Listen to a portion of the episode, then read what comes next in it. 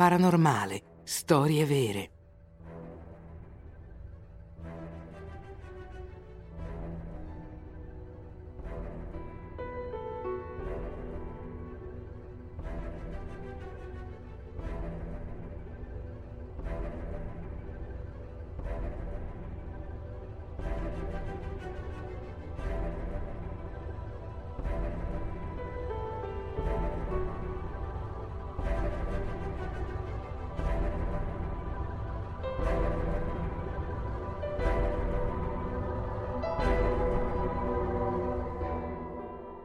L'incidente di Roswell.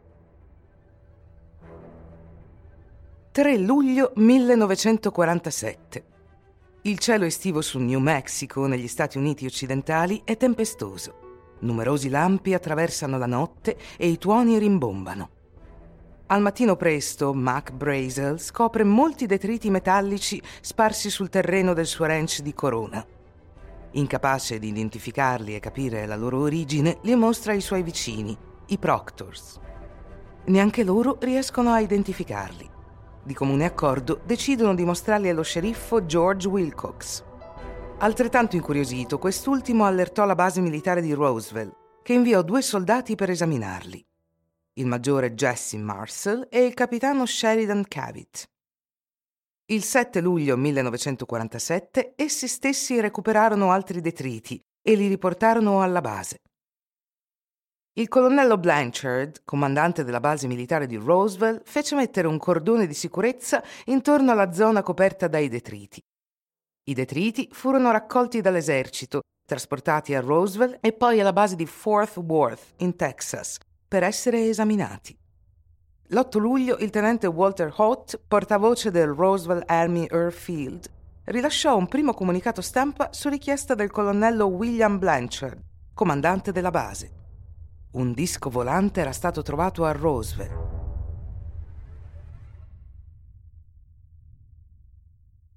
Giornali e radio diffusero la notizia e infiammarono l'immaginazione. Per poco tempo, però, un secondo comunicato stampa fu rapidamente emesso dal generale di brigata Roger Ramey della base di Fort Worth. I detriti trovati nel ranch di Corona erano quelli di un pallone sonda, un pallone aerostatico che porta a bordo degli strumenti di misura meteorologici, e non di un disco volante. Per eliminare ogni sospetto, l'esercito organizza un servizio fotografico per i media. Vediamo i famosi detriti, grandi pezzi di metallo accartocciato, Tuttavia l'allevatore Mark Brazel, intervistato dal Rosal Daily Record, confuta la tesi militare. Dichiara di sapere cos'è un pallone sonda perché ne ha già raccolti nel suo ranch, ma quello che ha trovato questa volta non lo è. Nel 1947 abbiamo pochi mezzi per verificare le spiegazioni fornite dall'esercito e soprattutto i media sembrano ancora credibili. L'affare Roosevelt era quindi finito per diversi decenni. A partire dagli anni Ottanta, alcune testimonianze raccolte dagli ufologi hanno rilanciato l'affare Roosevelt. In primo luogo, l'ipotesi del maggiore Jesse Marcel, il primo soldato sulla scena. Egli dichiara che i detriti da lui stesso raccolti non provenivano dalla Terra. Ciò che semina ancora più dubbi è che afferma che le foto della stampa in cui posa con i detriti sono false. Perché non sono i detriti che ha riportato dal ranch ad essere mostrati, afferma la sua convinzione che i militari abbiano effettivamente nascosto la scoperta di un veicolo spaziale. Per la foto della stampa, i detriti recuperati sono stati sostituiti da quelli di un pallone sonda. In questo momento non molte persone ricordano questa storia di pezzi di metallo raccolti a Roswell, ma un testimone di prima mano, un ex militare in più, è una manna dal cielo. Gli ufologi intervistano altre persone coinvolte nell'incidente del 1947 e alcune hanno molto da dire.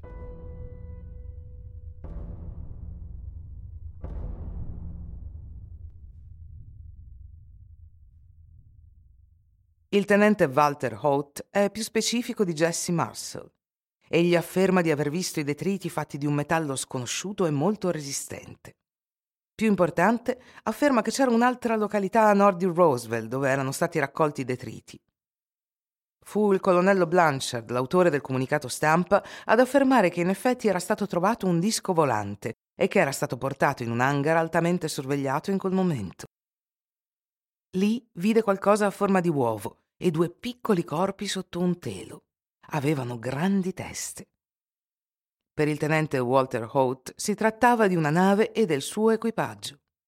Poi la testimonianza di Glenn Dennis, 22 anni all'epoca dei fatti e impiegato dalle pompe funebri di Roswell. Aveva ricevuto una prima telefonata dell'ufficiale dell'ubitorio della base militare che voleva sapere le dimensioni delle più piccole bare disponibili. Durante la seconda telefonata, lo stesso ufficiale voleva conoscere i dettagli della conservazione dei corpi che sono rimasti diversi giorni nel deserto. Qualche giorno dopo, Dennis dice di aver incontrato un'infermiera della base militare. Lei gli racconta di aver assistito a un'autopsia di alcuni corpi molto strani. Piccoli, pelle grigia, testa e occhi grandi e soprattutto quattro dita su ogni mano.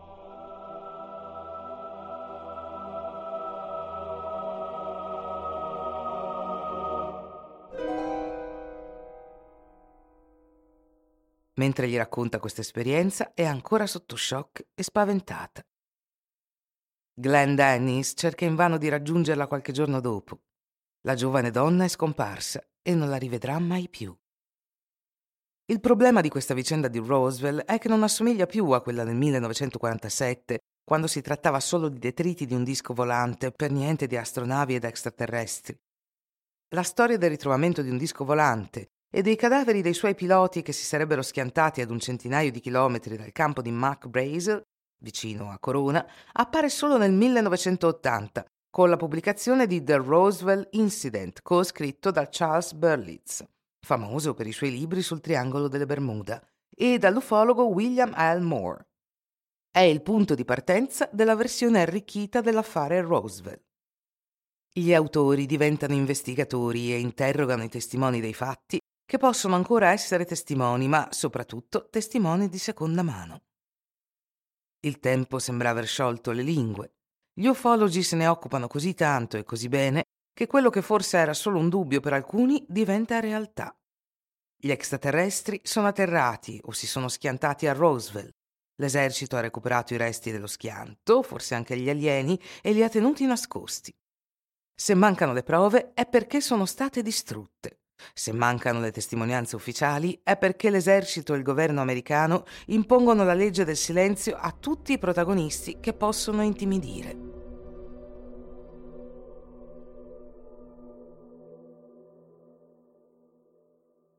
Nel 1995 un'ultima prova appare sui nostri schermi. Un dispaccio del AFP evoca un film top secret, girato quasi 50 anni prima mostra l'autopsia di un extraterrestre dopo l'incidente di un disco volante. In Francia TF1 ha trasmesso il 23 ottobre 1995 in L'Odyssée de l'étrange, condotto da Jacques Pradel, grandi estratti di un film presentato da Ray Santilli, un produttore londinese, come la dissezione dell'alieno di Roswell. Vediamo il cadavere di un umanoide idrocefalo e assessuato, con un grande ventre e sei dita su ogni arto. Disteso su un tavolo operatorio, ha una ferita impressionante sulla coscia sinistra. Jacques Predel spiega che ha indagato. Questo filmato è reale o è una bufala? Ha intervistato diversi specialisti che, uno dopo l'altro, hanno spiegato dettagliatamente che questa autopsia è autentica, soprattutto per il realismo dei dettagli. Il dottor Patrick Brown, un chirurgo internazionale di Parigi, per esempio, si dice convinto che l'autopsia sia stata eseguita su un corpo reale e non su un manichino. Il dottor Brown e la dottoressa Josiane Pujol, odontologa e antropologa forense, ritengono che nessuna patologia conosciuta può spiegare un tale insieme di malformazioni. Il film infiammò i media di tutto il mondo il governo degli Stati Uniti uscì allo scoperto e rilasciò due comunicati stampa. Il primo spiega che i detriti trovati nel 1947 provengono da un programma governativo allora segreto chiamato Progetto Mogul. Era progettato per rilevare i test nucleari sovietici inviando gruppi di 20-30 palloni legati insieme ad alta quota. Trasportavano due bersagli radar in foglio di alluminio incollati con carta adesiva a bastoncini di balsa per poi ricadere dopo alcune ore di volo in un raggio di circa 100 km dalla base di lancio, ad Alamogordo, New Mexico. Roswell fa parte di quel raggio. ma era un progetto top secret, da cui la discrezione dell'esercito all'epoca. Il secondo comunicato spiega che i corpi extraterrestri trovati sono in realtà dei manichini usati dai militari per testare il paracadute. Il problema è che questi manichini sono stati utilizzati solo a partire dal 1953, sei anni dopo lo schianto. Ma allora che dire dell'autopsia aliena? Se non c'erano alieni a Roswell, cos'è la creatura sezionata nel video? Un alieno, naturalmente, perché tutto ciò che il governo americano dice è una bugia per nascondere la verità.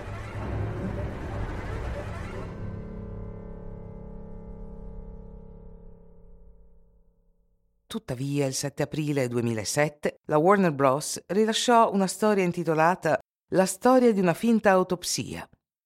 Gli effetti speciali in questa storia sono stati fatti da John Humphrey, che 12 anni prima aveva creato delle creature in lattice piene di organi di pecora per eseguire una finta autopsia su un alieno di Roosevelt.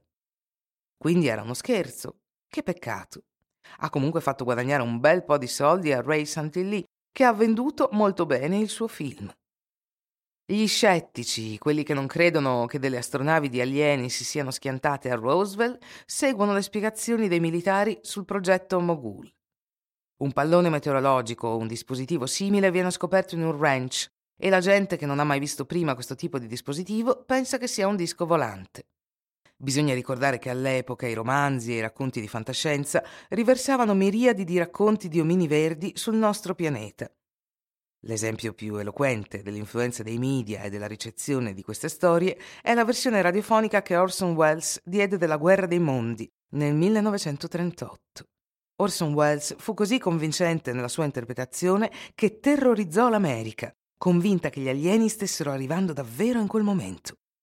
Ma nessuna spiegazione sembra convincere gli ufologi accaniti che tornano regolarmente all'attacco. Nel 2002 il canale televisivo americano Sci-Fi finanziò gli scavi sul luogo del presunto schianto nella speranza di scoprire dei detriti che i militari non avevano trovato. Non fu scoperto nulla di nuovo. Nel novembre 2005 una fonte anonima che affermava di far parte di un gruppo di persone di alto livello della Defense Intelligence Agency degli Stati Uniti ha pubblicato nei newsgroup UFO informazioni sul progetto Serpo. Queste informazioni confermerebbero che nel luglio 1947 ci furono due veivoli alieni che si schiantarono nello stato del Nuovo Messico e che un alieno sopravvisse. Sarebbe stata stabilita una comunicazione con questo extraterrestre e il suo pianeta. L'extraterrestre avrebbe vissuto cinque anni prima di morire nel 1952. Le comunicazioni con il suo pianeta sarebbero continuate e avrebbero portato ad un programma di scambio tra il 1965 e il 1978. Tuttavia non ci sono prove a sostegno di queste affermazioni.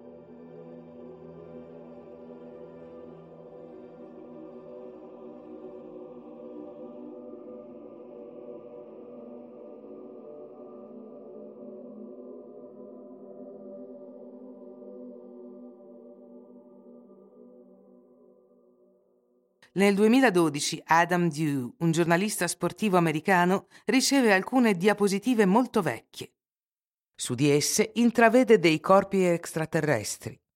Come ufologo dilettante, contatta alcuni specialisti che confermano questa impressione. Il brusio cresce intorno a queste immagini che Dew tiene nascoste. I media hanno una giornata campale e si organizzano spettacoli lucrativi intorno a queste diapositive. Sfortunatamente per tutti i dilettanti del sensazionalismo proveniente dal cielo, molti scettici hanno dimostrato che rappresentano mummie di bambini fotografate in un museo del Colorado. Non importa. Per gli ufologi sono gli alieni di Roosevelt. Oggi l'incidente di Roosevelt genera ancora denaro e interesse. Si tratta ovviamente del commercio turistico di questa città del New Mexico, Possiamo divertirci, ma possiamo anche sottolineare che alcune semplici domande rimangono senza semplici risposte in questo caso. Per esempio nel 1947, nel deserto del New Mexico, era comune raccogliere detriti di palloni meteorologici e gli allevatori sapevano con cosa avevano a che fare quando li trovavano. Perché nel 1947 la gente del posto e poi i militari che per primi andarono a Roosevelt per esaminare i detriti li scambiarono per detriti di dischi volanti e non per palloni sonda? E perché negli anni 90 l'esercito ha rilasciato una dichiarazione per spiegare che i corpi trovati erano in realtà dei manichini. Quindi c'erano corpi che dovevano essere spiegati, giusto? E che nel 1947 ci furono diversi incidenti, uno con i misteriosi detriti raccolti da Jesse Marshall e un altro.